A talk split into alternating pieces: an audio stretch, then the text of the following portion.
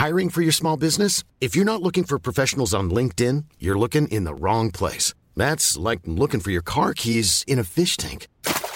LinkedIn helps you hire professionals you can't find anywhere else, even those who aren't actively searching for a new job but might be open to the perfect role. In a given month, over 70% of LinkedIn users don't even visit other leading job sites. So start looking in the right place. With LinkedIn, you can hire professionals like a professional. Post your free job on linkedin.com slash people today. Hi, I'm Daniel, founder of Pretty Litter. Did you know cats tend to hide symptoms of sickness and pain? I learned this the hard way after losing my cat, Gingy. So I created Pretty Litter, a health monitoring litter that helps detect early signs of illness by changing colors, saving you money and potentially your cat's life. Pretty Litter is veterinarian developed, and it's the easiest way to keep tabs on your fur baby's health right at home. Go to prettylitter.com and use code ACAST for 20% off your first order and a free cat toy. Terms and conditions apply. See site for details. This episode is brought to you by the Center for Addiction and Mental Health, CAMH. It's never an easy call with so many problems in the world to know where to direct the money that you donate when you want to help out in this world. But what I can tell you is that when you donate to CAMH, you're saving lives. We know about the opioid crisis, we know about the mental health crisis. They are doing the work. Help change mental health care forever. Your support will help CAMH build a future where no one is left behind. Donate at camh.ca slash Canadaland to help us treat addiction and build hope. This episode of Canadaland is brought to you by Douglas, a mattress that is trusted by more than 200,000 Canadians from coast to coast to coast. It's a great mattress at a very reasonable price point. Comes with a 20-year warranty and a great deal for our listeners. Douglas is giving you a free sleep bundle with each mattress purchase. Get the sheets, pillows, mattress, and pillow protectors free with your Douglas purchase today. Visit douglas.ca slash Canadaland to claim this offer. That is douglas.ca slash Canadaland. Quick note before we start I am still at work on our Thunder Bay series with Ryan McMahon, and we have a guest host today. And that guest host is one of the most interesting people I know, Sheila Heti. She and her guest today, actually, both have books on New York Magazine's 100 Best Books of the 21st Century So Far list. And uh, what else can I say about Sheila Heti? She introduced me to my wife.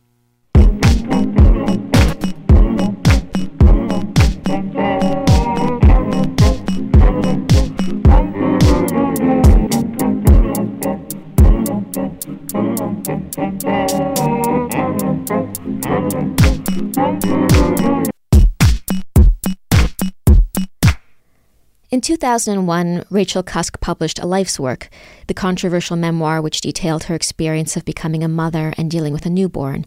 It was a work of literary criticism, a polemic, and was one of the most divisive feminist books of the last two decades. The reviews were alternately admiring and excoriating. If everyone were to read this book, one fairly mild review said, the propagation of the human race would virtually cease, which would be a shame. Cusk was subject to many personal attacks in Britain, often from female readers, saying that she was an unfit mother, was damaging her children, that she didn't deserve to be a mother, that there was something wrong with her psyche, simply because she had expressed the difficulties and ambivalences of new motherhood. But interestingly, despite these brutal personal attacks, Rachel's book inspired so many other female writers to write about their experiences of maternity in an honest way. I, for one, would not have written my book, Motherhood, without her courageous example. Over the years, I've had the pleasure of spending time with Rachel at residencies, on stage, over dinners. I've met her grown children who, contrary to all predictions of damage to their psyches as a result of being written about, are two of the most impressive, funny, strong, and self aware young women I've ever met. Rachel's 2012 nonfiction work, Aftermath, told the story of her divorce, and it was her last attempt to deal with her life in a memoiristic way. In interviews, she called the form a dead end since, like a life's work, it led readers and critics to contemplate and criticize her as a woman instead of her books as aesthetic objects. Her three most recent novels, Outline, Transit, and Kudos, form a loose trilogy and are widely recognized as representing a quantum leap forward for the contemporary novel. The New Yorker published a profile last year entitled Rachel Cusk Gut Renovates the Novel, her work always seems to come out of a contemplation of exactly where she finds herself in life, turning the most commonplace experiences, like becoming a mother, divorce, the midlife crisis, into the material of art. I'm so excited to be speaking with Rachel, calling in from her home in the UK, about Canadian literary culture, middle age, receiving criticism, and how she moved away from the memoir form and reimagined the novel.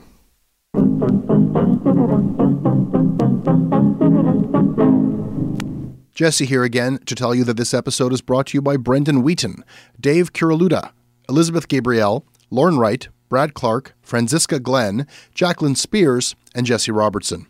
My name is Jesse, and I'm a historical consultant based in Victoria. I support Canadaland because I believe that intelligent media criticism is one of our best defenses against the partisan attacks on media that have become so abundant. This episode is brought to you by the Center for Addiction and Mental Health, CAMH. We hear a lot about the opioid crisis. We talk a lot about the mental health crisis. These are serious problems. These problems affect us all. They've affected my life and my community. They are not intractable problems. I don't know what's going to solve them on a policy level, but day to day, helping people, that's what CAMH does. They do it on the ground when people need help, and they do it through research. The team at CAMH gave our team a tour of their facilities, and we were really just blown away by the incredible heroic work that they're doing every day. They treat everyone with dignity, and their research is seeking and finding real solutions for everyone around the world. Help change mental health care forever. Your support will help CAMH build a future where no one is left behind. Donate at camh.ca slash Canadaland to help CAMH treat addiction and build hope.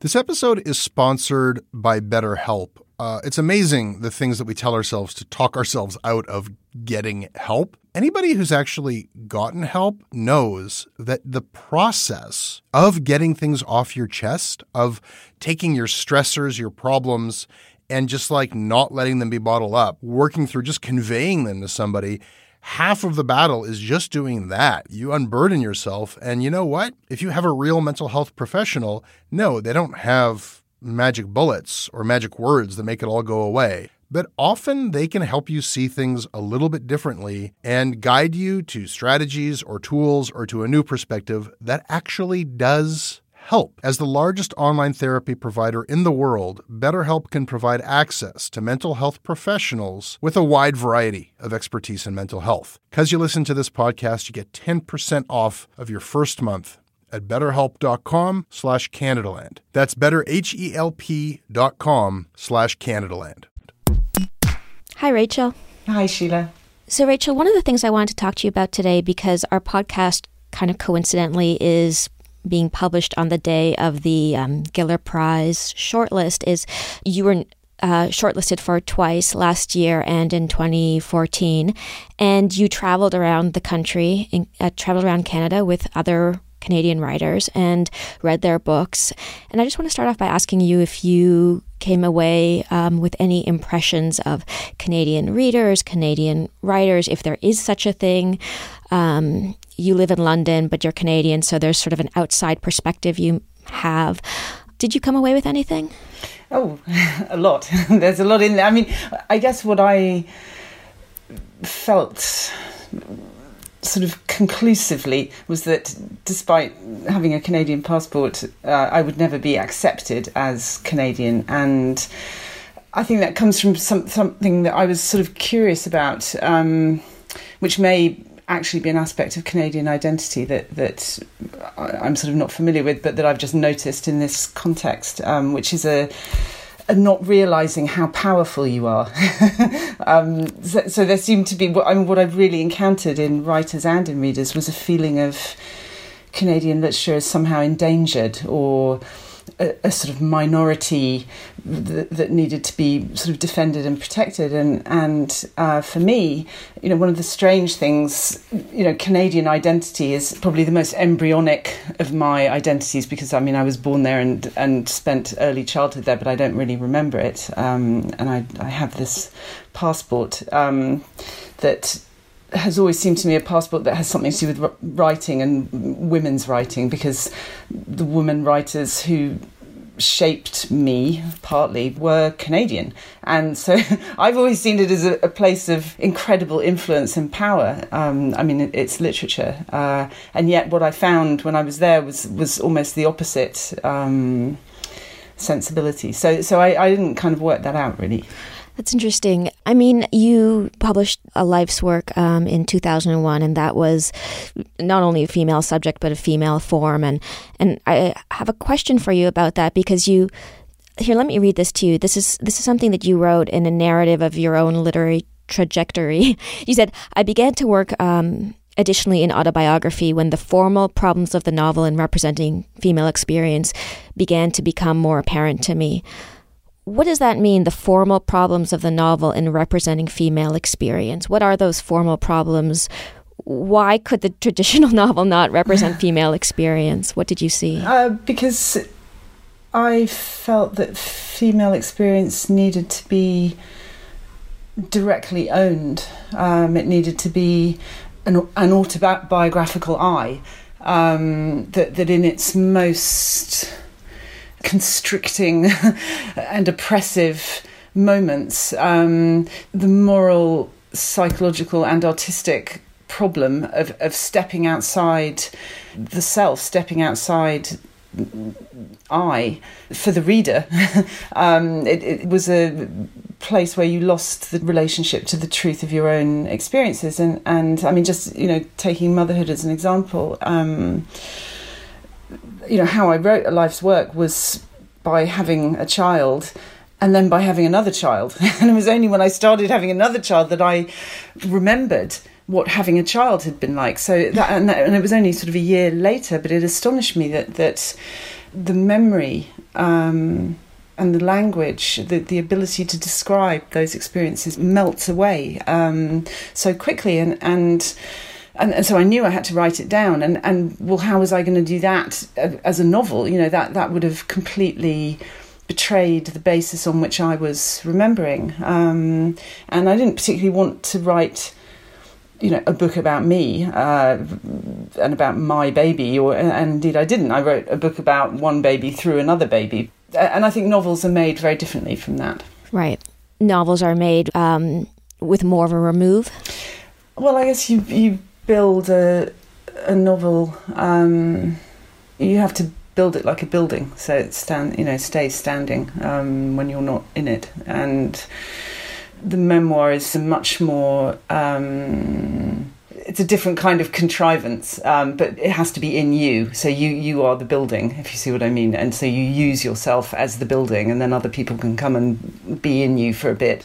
I mean, it's not to say that that I haven't read um, compelling material in novels that crosses over into, you know, um, a lot of it weirdly written by men, like D.H. Lawrence, you know, describing sex or childbirth. Um, but something about the mental state of the woman having the experience uh, to me is captured in memoir because the point about these experiences is is that you feel that you are the only person who has ever experienced you know childbirth or or it's completely impossible to be universal in that moment or even to feel that this is a shared cultural or, or gender experience. Um, and, and, it seems to me that, that the memoir is sort of the only um, I mean I wish there'd been another form but it seemed to me that that was the only one. But yeah it entails a sacrifice of yourself yeah, and then it comes with a complication if you are the building, as you put it, because then when you're interviewed, um, it's not about uh, the form. No, yeah, it's not yeah. an aesthetic interview. It, it's about you as a person, and and mm. and that comes with its own problems. I was listening when I was doing research for this interview to um, Mark Lawson talking to you on the BBC, and I was appalled at how much of the interview involved him asking you to account for your choice to write about being a mother in light of the effect it might have on your children. So you were asked to defend your books as a mother, um, as opposed to talk about them as an artist. And I wonder how much that repeated experience, which I assume it was repeated, um, led to you basically abandoning this memoir form in your last three books what I saw was that the form malfunctioned. Um, it was too easy for it to be read literally, and very much the easiest thing to do is is to use a person as a scapegoat, which is something that happens, you know, in ordinary life, and it also happened to my book. Um, it was very easy for the very ambivalence that I describe in a life's work to prove itself by, I suppose, alerting certain readers to the presence of what I was saying in themselves and to disown it, to repudiate it by saying, well, she feels that. There must be something wrong with her because I don't feel that. Um, and that, as I say, that's the malfunctioning of the memoir form. Um, so I couldn't, I couldn't seem to get rid of that. Uh, even in aftermath, aftermath was even worse. You know, I, I, I really struggled to create more sort of objectivity and universality to, to really, really limit the places where you know that literalism could could sort of break through, and and uh, it couldn't be done. Well, do you think that part of the um, sort of what compounds the literal reading is the fact of the author having to appear, like in an interview like this, for instance, that one draws attention to oneself as a writer in the public sphere, and that if you were able to withdraw, then you might be able to write in that fashion. Yeah, I mean, I, I think that that my withdrawal from these things um, will probably uh, be complete when I have ceased to write anything. I imagine those, or, or when I die. I, I, think those two things will probably happen at about the same time. You know, I I started out as a writer um, pretty young. I mean, I think I was I don't know 26 or something when my first book was published, and it won a prize. And I, I lamb to the slaughter. You know, I did everything everybody asked me to, and I was very, very, very exposed. And I've been trying and trying and trying to to sort of free myself on you know from those things and it's a slow i don't seem to be being terribly good at it. Yeah i mean it's um it's complicated because you yeah you are asked to do these things and i i kind of actually um i wouldn't mind asking you to read from this passage in kudos because this latest book of yours is so much about these things that the author is asked to do. It's the work of being an author apart from writing. Uh, you know it's it's a whole professionalism um, and it's so dreary. And uh, would you read from that that that part that I yeah, do you want me to start? Uh, she was a tiny, yeah, why not? woman, or further down. So this is from your. Uh, this is from the book Kudos, which you just published this past year, 2018. She was a tiny, sinewy woman with a childlike body and a large, bony, sagacious face, in which the big, heavy lidded eyes had an almost reptilian patience, occasionally slowly blinking. She had attended my event this afternoon, she added, and had been struck, as she often was, by the inferiority of these occasions to the work that was their subject, which seemed to be circled with increasing aimlessness and never penetrated. We get to walk in the grounds, she said, but we never enter the building. The purpose of festivals like this one had become less and less clear to her, despite the fact that she was on its board of directors, while the personal value of books had, for her at least, increased. Yet she had the sense that the attempt to make a public concern out of a private pastime reading and writing, was spawning a literature of its own, in that many of the writers invited here excelled at public appearances while producing work she found frankly mediocre. In the case of such people, she said, there are only the grounds. The building isn't there, or if it is, it's a temporary structure that will be swept away by the next storm. But she recognized, she said, that her age might have something to do with this jaded perspective. Increasingly, she found herself turning away from the contemporary back towards the landmarks of literary history. Lately, she had been rereading Maupassant and was finding it as fresh and as charming as on the day it had been written. Meanwhile, the unstoppable juggernaut of commercial literary success pressed on, though she had the sense that the marriage between the two principles, commerce and literature, was not in the best of health. A small adjustment in public tastes, she said, a thoughtless decision to spend one's money on something else, and the whole thing, the global enterprise of fiction publishing and its affiliated industries could be gone in an instant, leaving the small rock of authentic literature where it always was. Thank you. I love that passage. Um, and I think it perfectly illustrates the disjunction between art itself and everything, this whole edifice around it that is, you know, capitalism and selling books and publishing and awards and all this other kind of thing that the author is compelled to take part in. Um, one thing that I'm curious about with that passage uh, is, you know, just for our listeners, like your last three books all have this quality of people speaking to the narrator who doesn't really reveal herself. She just hears and witnesses. She's like a recording device. And um, what's been said in you know the nation and other places is that you have sort of inverted autofiction which you know which is a term for the fiction that uses details of the author's life and the author's persona. You've inverted it because there isn't your life in it. It's sort of the life of those um, that you or your narrator encounters. But with a passage like that i wonder do the thoughts that the narrator Faye hears do they come from you know in a in a sort of documentary nonfictiony journalistic way do they come from interactions that you've had in the world? Are they your own feelings and thoughts put into the bodies of these other people? Do they come from your imagination? Like what is the alchemy that creates these stories that the other people tell Faye? I'm surprised to hear you asking me that question Sheila. Because I'm sure you yourself know the answer.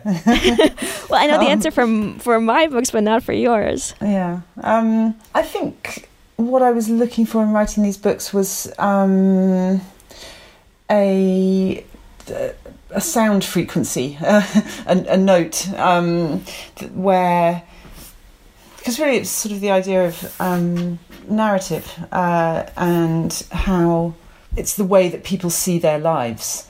Um, you know, the, tiny child goes to school on day one and comes home and parent says, "What was your day at school like?" and they tell the story, and and if someone laughs at a particular point, they accentuate that the next time they tell it. So I mean, I think even a small child does that. Um, so I I thought that that actually some of the um, freedom that I was looking for, um, freedom from form really, um, and from particularly the burdensomeness of the pretend ignorance of, of the author, the author pretending that they don't know what is in their book, um, that actually using people's native ability in talk to to uh, write narrative essentially um, as i say uh, a frequency. And i hear it in people. So i mean to answer your question you know i do i'm very aware when when these passages of life occur when people are able to utter themselves. Um, uh, it's something that I really notice uh, when someone becomes immersed in their own talk and, and they they access a, a, an ability that is a narrative ability. Um, so that particular moment I'm very attuned to and and you know there's lots of things that people say that are of no use to me at all. This kind of listening that you're engaging in was that the way that you listened before you wrote in this style or did writing this way create in you a desire to listen to the world and to take in the world in this way? I would just really notice this that, that you know with some people that they would describe something and you absolutely can't see what it is they're trying to describe and other people can. Uh, they they can you know find the salient details, and um, you know I really wanted to write a literature that was free of dread and free of suspense, um, and that also didn't sprawl so much. So passing as much of this burdensome material through humans. Um, so it was a sort of, I guess, I just re- turned inside out what I sort of already knew and what I'd been doing before. So that's sort of how I got there. Yeah, and the and the people that speak, I mean, they have characteristics and they're storytellers, but um, they're not characters in the laborious, heavy sense of you've seen this man before now here he is again in literature. You've seen him a hundred times in literature. These are people telling stories for themselves. And and i'm i'm curious to talk to you about character a little bit because you know even though you're in some sense taking away so many of the um, writerly tools, you know, which which are used to create character.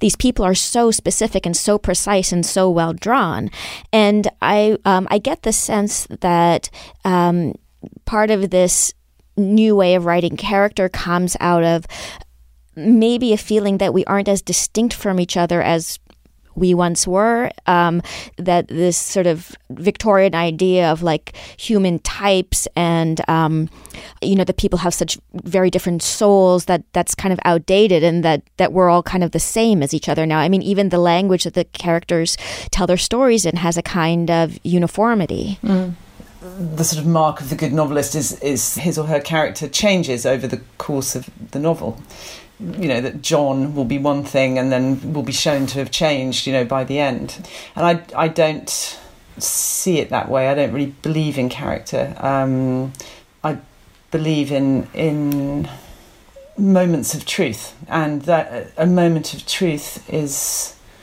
even if it's just literally a momentary emergence, like someone getting out of the sea and standing on the rock for a minute and sort of looking around. For whatever reason, they can see where they are. They can see themselves and they can see what's around them and, and they can say what it is. Um, and, you know, the the times that one can do that in one's life, you know, it's, it's probably not that many. It's well, it's certainly not all the time anyway. Um, so I, I suppose I felt that there was the possibility of iconic utterance, um, if I can call it that, um, and something that, that if you live in a particular way, uh, becomes more and more available to you as you get older, I guess. What's that particular way? the right way, the true way. I mean, the the other the other element that I would put in there in terms of you know the ingredients of of a truthful moment seems to be a kind of recognition of a certain darkness or a certain um, life as an accumulation of losses, um, an accumulation of recognition of one's failure, um, sort of a, a realization that that we actually aren't people who live by any kind of moral code as much as we might wish to. Um, do you think that one element of this truth that you've tried to capture on the page is this? I wouldn't even say a nihilism, but just kind of like a futility at, at what humans are able to manifest in their own lives or um, among the people they love or, you know, in relation to their, themselves. Um,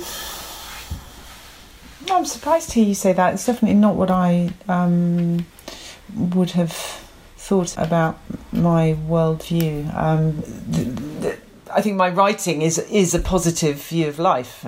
That's how I feel. Uh, What's the positive view of life? I mean, I do find it entertaining.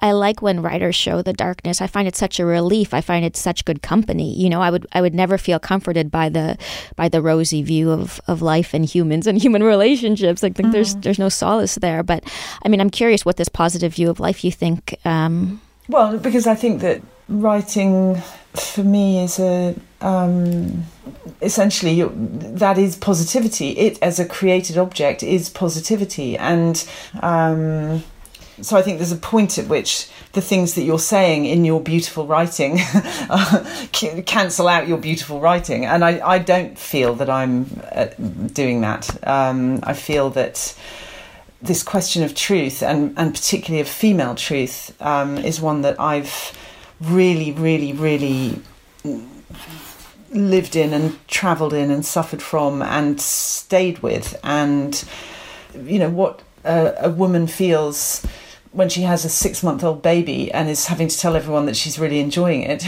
compared to, you know, what she might feel 20 years later about the deceptions that she went in for or didn't go in for. Um, you know, I, th- I, think people accumulate some significant moral burdens um, in their lives, and, and the people that interest me, I guess, are the ones that when they have a moment of, of elevation and they get a bit of a view of themselves are, are able to see that and are interested in finding out what the truth is. And i think it's really people wanting to know the difference between what they truly think and what appears to be.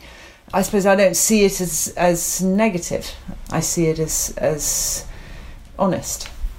Yeah, I mean, I suppose I think I see that there is a darkness in how far away we are from truth, how all the forces in life sort of conspire to keep one away from it. As you said, there may be only a few moments in life where one actually can stand in it. So to me, that is dark, you know? To me, and, and just the fact that you know one makes an aesthetic object for the world that does represent a certain amount of hope but it's hope in an otherwise you know very bleak landscape where one has to lie and is being lied to and and nobody is telling the truth and um, well and i guess that's why i feel um, that my books are sort of the opposite. You know, I am trying to capture people in, in these moments of truth telling, um, or to, to, I suppose, describe the parts of, of life where that, that might become a possibility. So maybe maybe I'm in fact more of an optimist than than the average person.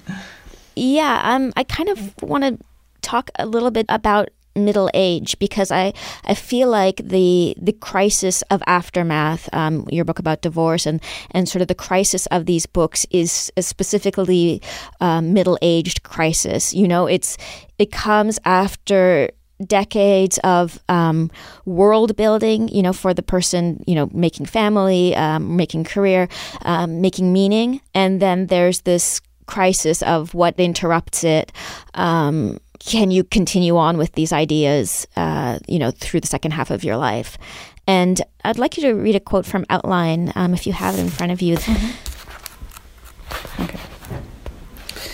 I felt that I could swim for miles out into the ocean. A desire for freedom, an impulse to move, tugged at me as though it were a thread fastened to my chest. It was an impulse I knew well, and I had learned that it was not the summons from a larger world I used to believe it to be. It was simply a desire to escape from what I had. The thread led nowhere, except into ever expanding wastes of anonymity. I could swim out into the sea as far as I liked, if what I wanted was to drown. Yet this impulse, this desire to be free, was still compelling to me, I still somehow believed in it, despite having proved that everything about it was illusory. Thank you. Um, yeah, I, I love this passage. And I, again, I think that this is something that represents like the wisdom of midlife. Like the idea that there is some future freedom is an illusion, but yet one still feels the tug towards it. Can you talk a little bit about this? Well, I mean, I think part of what the passage is saying is is that knowledge is um, not helpful. that you can know something and still be unfree. You can know that you suffer in particular ways or that you are weak in particular ways or make choices that are not the right ones you can know it and and you can still do it and you know that's the reckoning in middle age um, it is, in fact, a, a tragic uh, sense that you have been formed by things and they were not real. Uh, they were the products of your upbringing or um, conditioning of, of gender or of social class. And I think there's a certain point where it's like a stage set beginning to to sort of crumble, and uh, you start to see it wobbling. And in the world that I'm describing, um, that's a realization that is arrived at only after the world has really sort of beaten you up a bit, and you know that such things as divorce happen and and um, family breakdown and or, but it also seems of... kind of relaxing if all those things are falling. I mean, it seems terrifying, but also relaxing and relieving if all those rules, let's say one's unconsciously following, you know, start to become um, you start to see them, they become conscious, and then they disappear. Like well, if you're kind of left alone in this, it's very probably a character trait of the person who uh, might have these realizations that they've also been absolutely conditioned to believe that the worst thing to do is to waste time. So um, the thought that you've wasted, you know, your entire life uh, at the service yeah. of things that didn't really exist, you know, in, in you know, as the, the sort of psycho terminology goes, you know, in a prison where the door in fact was open um, and you've sat there all this time. Um, so a lot of what I'm writing in, in these books is very much uh, concerned with that.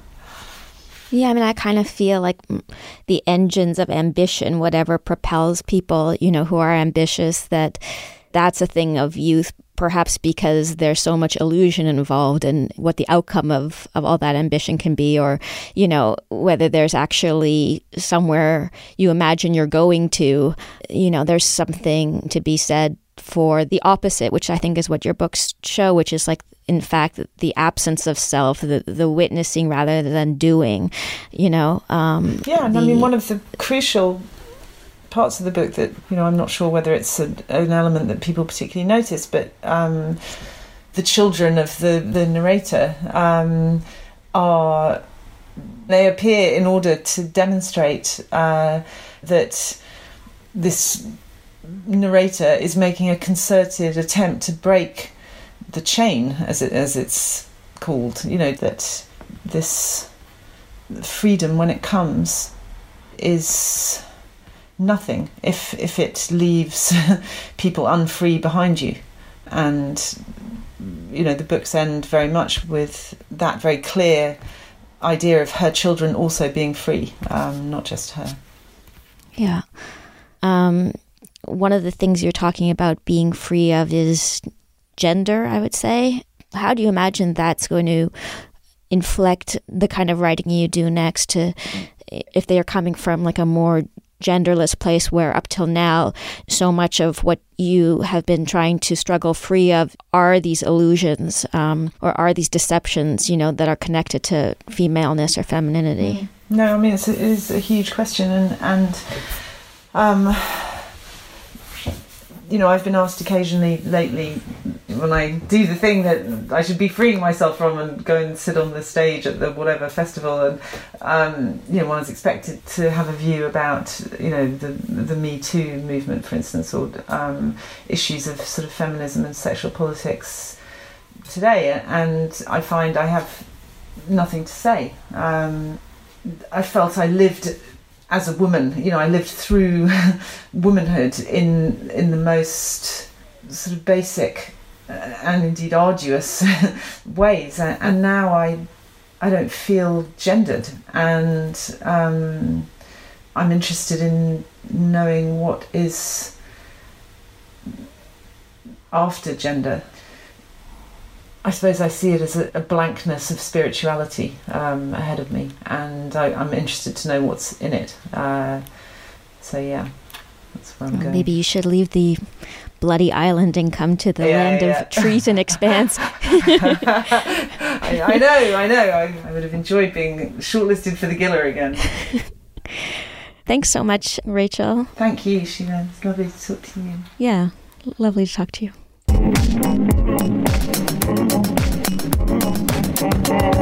That was your Canadaland. You can find me online at www.sheilaheti.com. Our crowdfunding site is patreon.com backslash Canadaland. This episode was produced by Ali Graham. Canadaland's managing editor is Kevin Sexton. And if you like what we do, please support us on Patreon. Hey, I need you to pay close attention to this message. It is not an ad. This is about Canadaland and this is about you. You need to know that the news crisis is about to get a lot worse. You've heard about the layoffs. We're about to have news closures, and it's very likely that we're going to be seeing the defunding of the CBC. Where are you going to get your information from? What can you do about this? You can support Canadaland. We need you to. And so for this month and this month only, you can become a Canadaland supporter and get everything our supporters get for just $2 a month. That is an almost 80% discount. The clock is ticking on this. It disappears at the end of the month, and then we will not offer it. We need your support. We need to keep news coverage alive in Canada. Go right now to canadaland.com slash join. And thank you.